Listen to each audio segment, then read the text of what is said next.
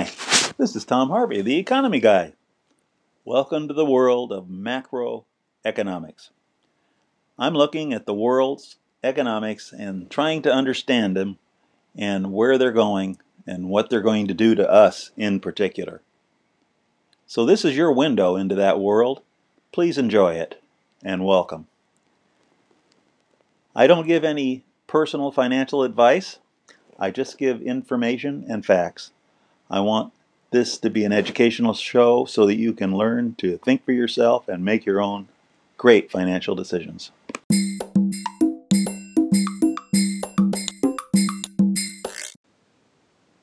Hi there, this is the economy guy coming in and going to talk to you today about inflation. Let's talk about inflation. It is, believe it or not, a very complex subject. the government gives you a number every so often, and and what do you do with it? Uh, nothing. I mean, really. So, but the the Fed is the biggest driver of inflation. They want inflation to be around two percent, uh, higher probably. They want to push it somewhat. And what does the two percent mean? I mean, what is it? Is it real or anything? And they're not there yet. So, the Fed's inclination is to increase inflation, increase uh, the price cost of things. And we should talk about that somewhat. So, is it real? Let's talk about inflation first. Is it real to you? Is it really real to you? That number, it doesn't mean anything to me personally. 2% means nothing to me. And we're going to talk a lot about that today. Let's talk about, give you some details. For example, did you know that automobile costs in the United States have risen 30% in the last 10 years? That's an average of 3% a year, right? But in the CPI equation used by the Fed in its calculation, it only says it rose 2%, not 3%. Oh, why is that? Well, it uses a clever uh, technique that says, well, cars are getting better, so they're you're getting more for your money. So your inflation is not really as much as you think it is. So that's why they, they said 2% rather than 3%. It's an extremely complex formula they use, and there's people that spend their whole life looking at that silly formula or just at automobiles. Crazy, just crazy. But here's the point to be made if you personally go out and buy a new car, you're paying the full whack new price, which is at an all time high, right? I averaged $37,000 last year. Okay, how about something else here? Let's see. Um, oh, there are other other good things. How about housing costs? How about that? Well, in uh, housing costs, a big big component of the CPI. Uh, did you know that the if you're renting a house, the cost has gone up 3.7 percent per year, and that's an average across the United States. But if you are owning your house, the federal government thinks that you have, are paying yourself the equivalent of something called an owner related equivalent rent, uh, an owner rental equivalent, ORE. And that was 3.3% last year. Wow! Did you know that? Does that mean anything to you? The answer is probably no. If you have a house and you have a fixed mortgage, your mortgage payment has not changed. It does not change. If you have an adjustable mortgage, in fact, your payments may have gone down a little bit.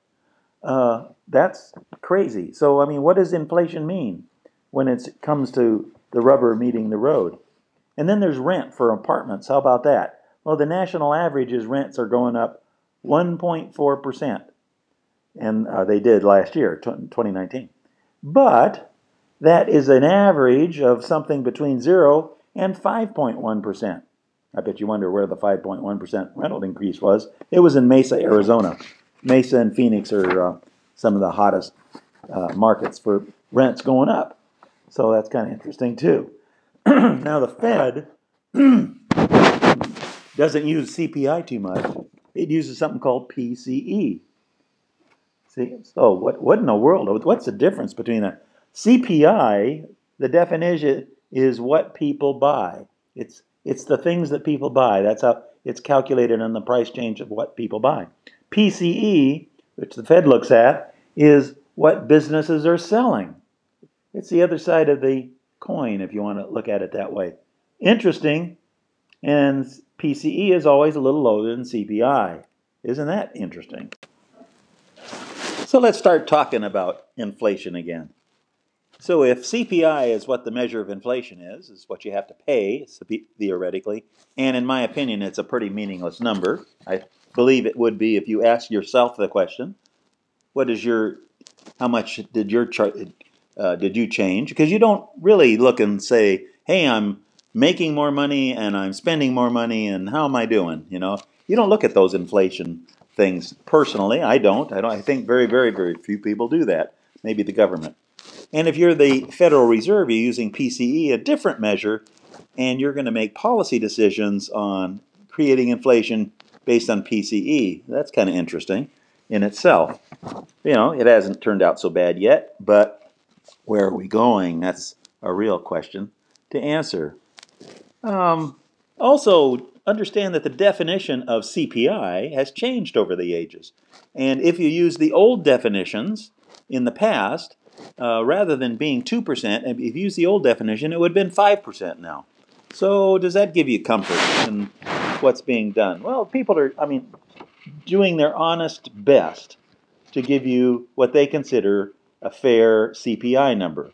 And a CPI number is used in the government for inflation adjusting various things like Social Security, etc. There's a lot of things that get adjusted. Government salaries get adjusted by CPI important stuff because they have to try to balance a budget. There's a joke for you. Okay, so let's uh, look at other measures of inflation. There's something called the Chapwood Index. This one I love. This is really good. What it is, is somebody has gone to a lot of trouble to determine the price of about 500 different items in all of the major cities in the United States. And over time, and guess what? That and see what the price change of those things were over uh, last year. Well, the range of those items it depends on which city you're talking about, right? Because inflation is a localized thing, not national average. But the uh, the uh, it varies from 6.6% to 13.1% over the last year. Now that's probably closer to what you're seeing in reality when you go to the market when you buy your gasoline, when you spend the money that you actually spend, when you pay for your health insurance, for example. Did that go up? You betcha. Okay. So, what is real? Uh, let's talk about that. I mean, essentially, the the Atwood uh, thing is an interesting thing because it is is is closer to reality of you and I buying stuff at the store. Um, but what is real? I mean, what's real to the average American or the, the person who's living paycheck to paycheck? That you really have to c- concern yourself with that person specifically, because what is important to that person, that's like half of the people in the United States, is disposable income. It's the difference between their fixed prices and their income. It's how much is left over.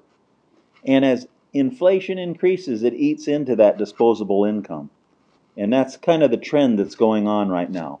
It's not a good trend because if you uh, uh, if you if you start to endanger a person's disposable income, you're suddenly then you're creating a uh, great fear and anxiety in that person, which can lead to violence. Not good. Um, take the yellow vest uh, in France.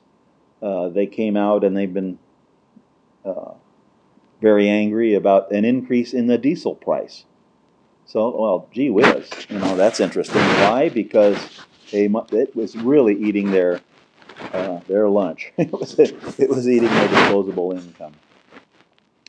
So, that's it for today. I, it, the purpose of this was to kind of give you an, a feeling for what's inside inflation. Is it re- real? Is it not real? What does it mean to you? Start thinking about it for yourself.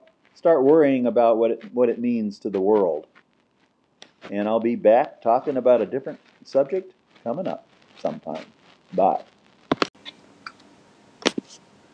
Thanks for joining us, and be sure to hit the subscribe button to get future podcasts. This is Tom Harvey. I'm an investor myself, not a financial advisor, and therefore, please understand that nothing in this podcast should be construed as advice or a solicitation to trade in any market, and that we disclaim any responsibility from any negative effects of actions people might take.